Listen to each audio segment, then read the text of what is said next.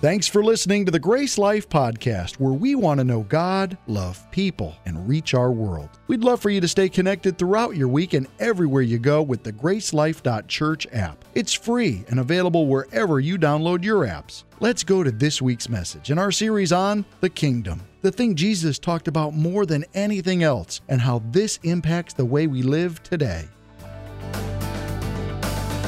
I am so glad to be here with you. I really appreciate this opportunity that Jimmy's given me. I, it's, it's been so awesome just to studying and the things that we've been learning in this series called The Kingdom of God. That's awesome. And I'm just, uh, again, I'm just thrilled. I'm thrilled to be here with you. Today, we're going to go over part five. We're talking about part five, and this is going to be about your role in the kingdom. So, before we dive into that, what we're going to do is going to pray. Ask the Holy Spirit to be Lord of everything that we do, and then we'll just go by His leading. How's that sound? All right? Holy Spirit, I want to thank you. I want to thank you for your anointing. I pray your anointing would fall. I pray, Lord God, that you would go before us, that you would speak to hearts and minds and have the ears be receptive to your message. I pray that you do away with me, Father God, and glorify yourself. In the name of the Lord Jesus Christ, I pray. Amen. Amen. Okay, yes, part five of the kingdom. This is going to be great. We're going to do a quick recap of what we've learned so far, and then we are just going to jump right in. Okay? So, if you recall in part one, Jimmy explained to us that it's Satan's plan to destroy us starting in the garden.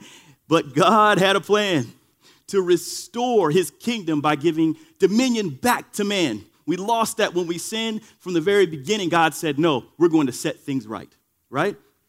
In part two, we spoke about how God is on plan A to restore his kingdom. From the very beginning, he had it all planned out and nothing has changed. He's not trying to react and respond to the things that are happening. The plan consisted of Jesus Christ crushing the enemy on the cross, right? So, and then in part three, we talked about what happened on the cross, how Christ did two things. He destroyed and unraveled the works of the devil and he saved us from the power of sin. It's not just about heaven, it's also about working, walking in power and in victory. And in part four, just last Sunday, our great friend Nick Lopresto focused on what it means that Jesus saved his people from sin and how it is only by Christ's power that we can be saved. It's not something that we could have dreamed up, it's not something that we can will into existence. It's only by the sacrifice of Christ. Okay? And so in part five, we're going to talk about our role as believers in God's kingdom. And, you know, to do that, I want to make sure that something is abundantly clear. I want to make sure that there is something that is solid in your mind so there's no confusion. Because if you don't get this, you, you might be sitting here lost right now. What is the kingdom of God? What do we mean when we say the kingdom of God? What should be coming to mind? I want to I want to explain that to you so that we can make sure that we have the correct focus throughout this series.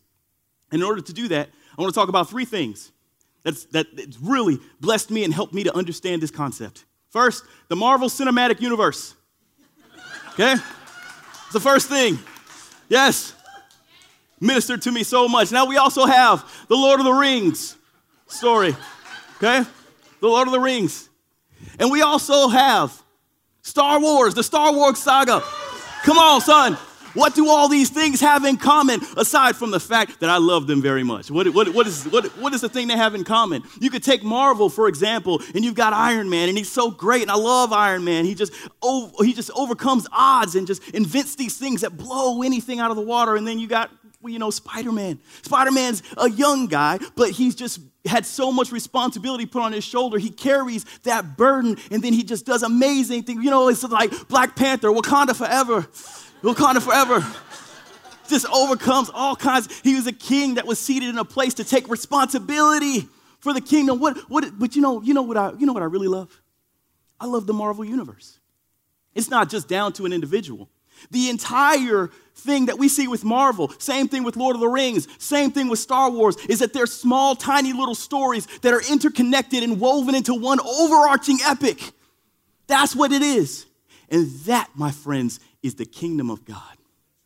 It is small, individual stories, little places in history, little instances, little glimpses that we see in the Bible that all weave together under one gigantic epic, right? And what is the point of this story? It's God restoring everything back to proper authority. God over mankind and mankind over creation. Okay? God over mankind and mankind over creation. So, here's where you come in. Here's where you come in, believer. Because this epic tale, in this tale, you are a part of the kingdom of God. And Jimmy spoke on this and touched on this in part two. We are supposed to be kingdom of darkness crushing members of the kingdom of God. So, what does that mean for you? How does that practically apply? You are in the kingdom of God, and it's your responsibility to crush the kingdom of darkness. That's your responsibility. Did you know, Christian, that you had such an epic role in this story? Did you know? Were you sitting here thinking that your life was worthless? Were you sitting here thinking that you were insignificant? You are in the kingdom of God, and it's your responsibility to crush and bring an end to the kingdom of darkness. Praise God. You are not worthless. You are loved. You are not powerless. You are powerful. Come on. Yes, God is good. So, let's read, let's read a verse that's going to help reinforce this. We're going to go to Daniel chapter 2, verse 44. If you don't have your Bibles, it'll be on the screen behind me. It starts, starts off and says, In the days of those kings, uh, now before I continue reading, what do we mean by that? In the days of those kings.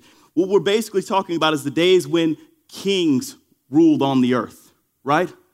Governments have been established, kingdoms have risen and fall. We're basically talking about now. You can the, the days and all throughout history when there has been authority established on earth by people. In the days of those kings, the God of the heavens will set up a kingdom that will never be destroyed. And this kingdom will not be left to another people. It will crush all these kingdoms and bring them to an end, but itself will endure forever. Believer, you are part of that kingdom God set up to crush the other kingdoms. Come on. We have an epic role in this epic story. Okay? So, but you know what?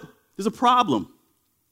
There's a problem that we could face while we try to walk out this great call that God has given us.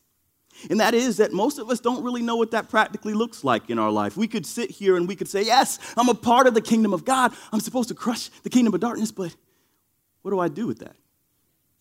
How do I, how do I make that work? You know, um, a lot of times, honestly, we, we get it backwards. And we don't understand the authority that we have in Christ. So the enemy has us on the run. This is not the way that we're supposed to operate in God's kingdom. I, will give you an example in my own life. For a very long time, when I was young, I was very, very afraid of the dark. I was afraid. I hated being in dark places. And the reason why is because I was convinced that when the lights were low and it was I was surrounded by darkness, something in that darkness would come after me. I was afraid. But the reason why this was happening is because the enemy was trying to keep me in a state of fear so I wouldn't realize the command that I had over him. I wouldn't realize the dominion that I truly had. If I could be so scared that I wouldn't respond, then I would be running from him instead of putting him in his place. He uses scare tactics, right? We are not supposed to flee from the devil. A lot of us flee from the enemy. This is not what we're supposed to do. That is not walking in the proper call that God has given us. Let me give you some verses that help you to understand this. 2 Timothy 2.22, it says, flee from youthful passions. It's sin. 1 Corinthians 10.14 says to flee from idolatry. This is also sin. If we're supposed to flee from anything, it should be sin. Right? What does it say about the devil? James 4 7 says, resist the devil and he will flee. Matthew 6 18 says, the gates of hell will not overpower the church. Why do you have gates? You have gates to keep someone out, but it's not going to be enough to stop the church. We are supposed to resist the devil so the devil will flee. We're not supposed to flee from the evil that's around us. We need to understand the dominion and authority that God has given us in the kingdom of God. Come on. So, yeah, so now what we're going to do, we're going to learn more about this role. Not only are we not supposed to flee, but we're supposed to be engaging. How does that happen? Let's go to the Bible. What does it say in Matthew chapter 28? This is the Great Commission. This is the last thing that Jesus said to his disciples before he rose to heaven. So it's very important that we pay attention to these words, but you'll also see the echoings of the fact that we are still on plan A. This has been a plan from the very beginning. And this is how we're supposed to operate if we're going to take our responsibility in this grand epic tale. This epic tale where we are the kingdom of God, crushing the kingdom of darkness. So let's dive right in. Matthew chapter 28. Here's what it says Jesus came near to them and said, All authority has been given to me in heaven and on earth.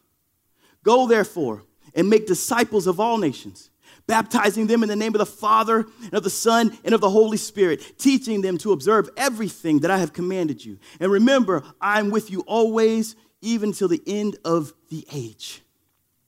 So there's two things here that I want to that I want to point out.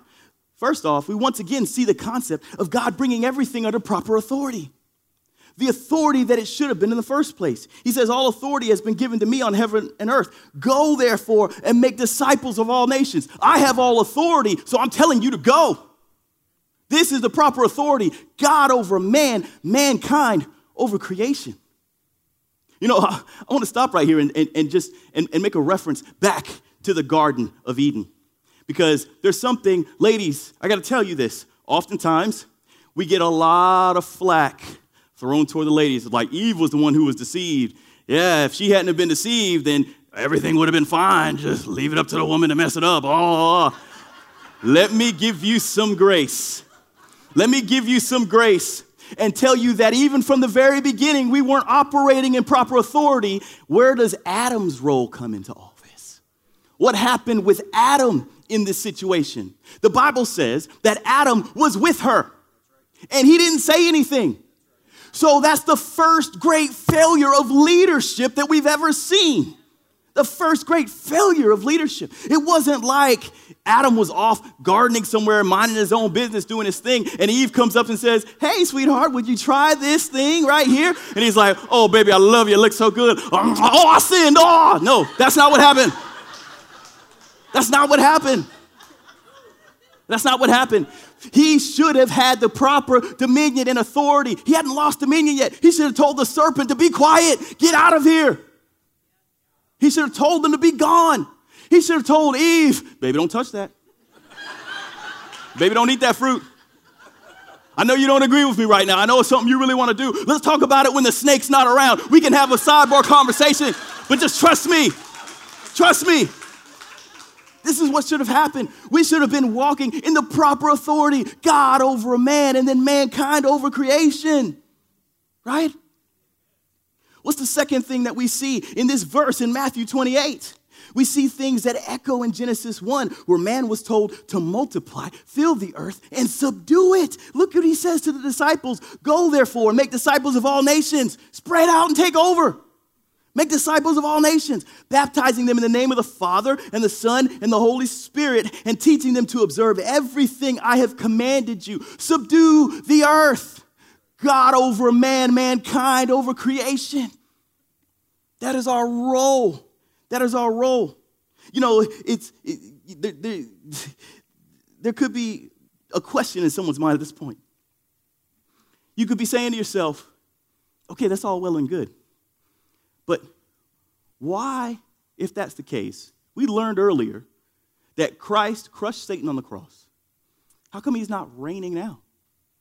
How come he's not here? Why did he have to ascend? Why did he leave? What's going on with this scenario? Something just doesn't seem right. Well, let me tell you. Let's go back to Daniel 2:44. We're going to read it again. If we can put that on the screen one more time. In the days of those kings, the God of the heavens will set up a kingdom that will never be destroyed. And this kingdom will not be left to another people.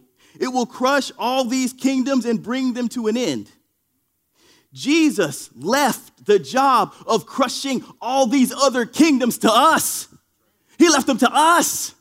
Jesus told his disciples that you will do greater things than you've seen me do.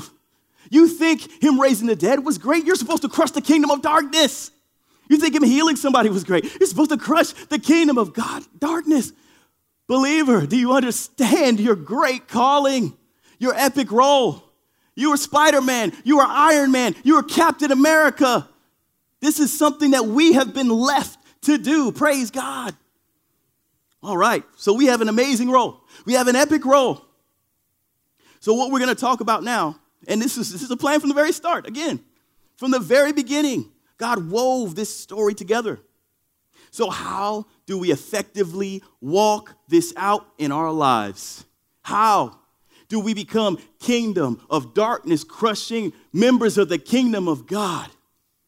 Well, I submit to you, brothers and sisters, that there are three things that if we latch on to these three things, we will see overwhelming victory in this area in our lives. Okay? So we're going to put them on the screen so we can figure out how we can walk this out. Number one, become disciplined in reading God's word. Okay? This should not be an afterthought. This should not be something you make time for. Do you, do you know? Do you know that you are part of the kingdom of heaven and it's your job to crush darkness? Why would you go into a dark place with no equipment? Why would you go into darkness unarmed? That is not your call. Make it a priority. There's no excuse for this. You have time. Set your alarm 10 minutes earlier, 20 minutes earlier, 30 minutes earlier. Make time for it. This should be our life's blood. Read and let the word of God saturate you. Amen. Number two, become disciplined in obeying God. What did you learn when you read the Bible? Now go out and do it. Be the kind of person that takes your light into dark places because when God gives us blessings, He doesn't give us blessings just so that we can sit fat and happy somewhere where nobody can touch us. That's not what we're supposed to do. We are supposed to go and we are supposed to change this world by defeating the kingdom of darkness. And, and I want to tell you something. Before we move on to the third point, we're not even going to put it up there yet. I need to tell you something about points number one and number two. And that is that most of us are not very good at doing both of them. Most of us are not very good at both reading God's word and obeying God's word. We have individuals that may be good at one or the other, and I'll give you an example. You may read God's word every morning, it may be the thing that wakes you up. You may even lead classes or go to life groups or Sunday schools, teach other people about everything that God is showing you. But you never take that knowledge outside of the safety of the church. And so, the th- very thing that it was meant to do, impact the world of darkness, it's not doing because you're only talking to the people that are like preaching to the choir. We need to go outside of these walls and affect this world for Christ.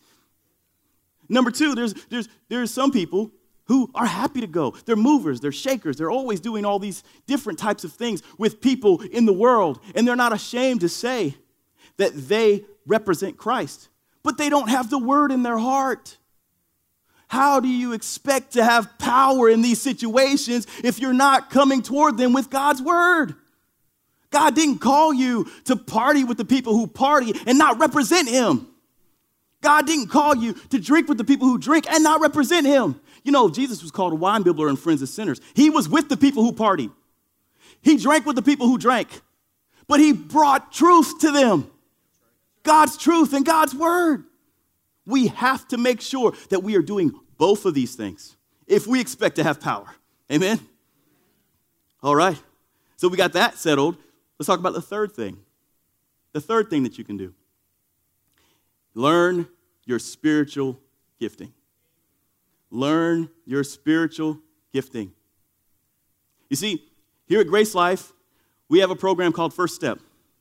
And there's a portion of First Step that is specifically geared toward helping you discover what your spiritual gift is.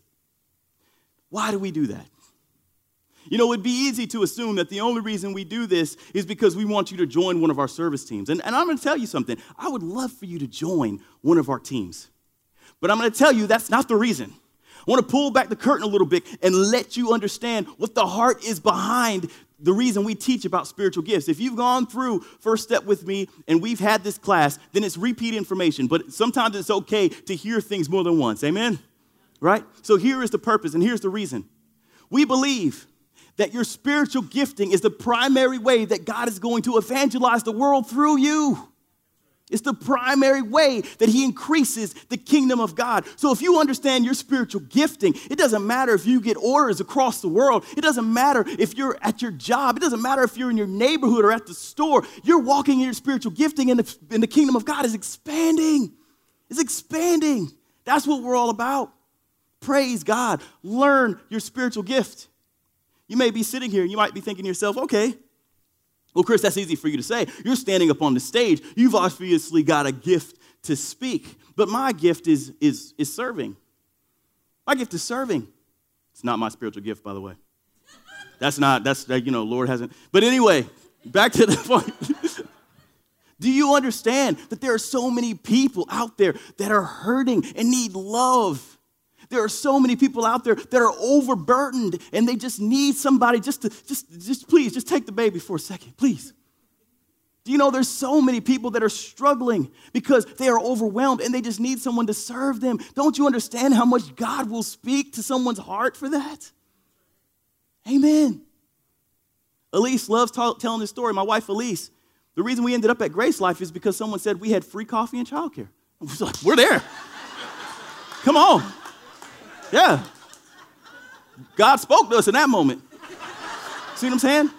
Your gift is important.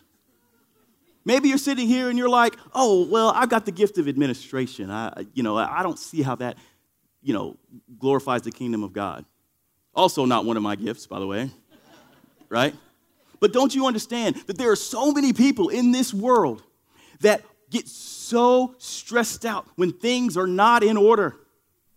They need administration in their life. There is a YouTube series, and it says most disturbing um, tasks that you can watch. And they'll have somebody and they'll have a cake, and then they'll start cutting the cake into equal slices, and then they're like tripping and they'll make it, you know, they'll mess it up, you know? Or someone's like mowing a lawn and all of a sudden they'll just start going in circles, you know? And that's the kind of video that I look at the comments and they're like, I can't even watch this. This is terrible. I look at that video and laugh. I'm like, ah, that was hilarious. You don't understand how much God can speak to somebody's heart that just needs to have a nice, clean, organized space to sit down so that they can be receptive to what God is saying.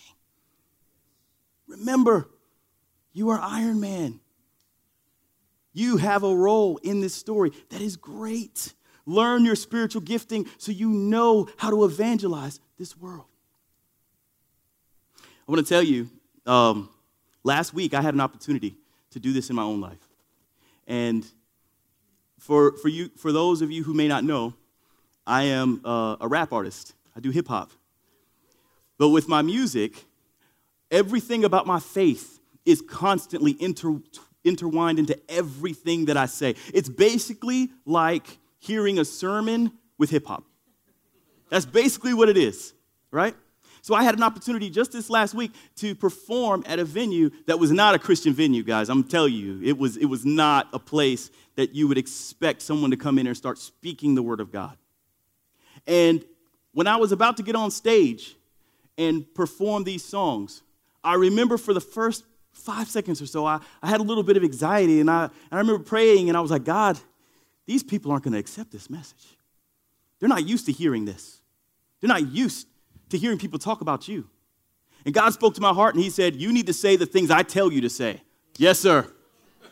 You need to say what I tell you to say. It's like, Yes, sir, I got you.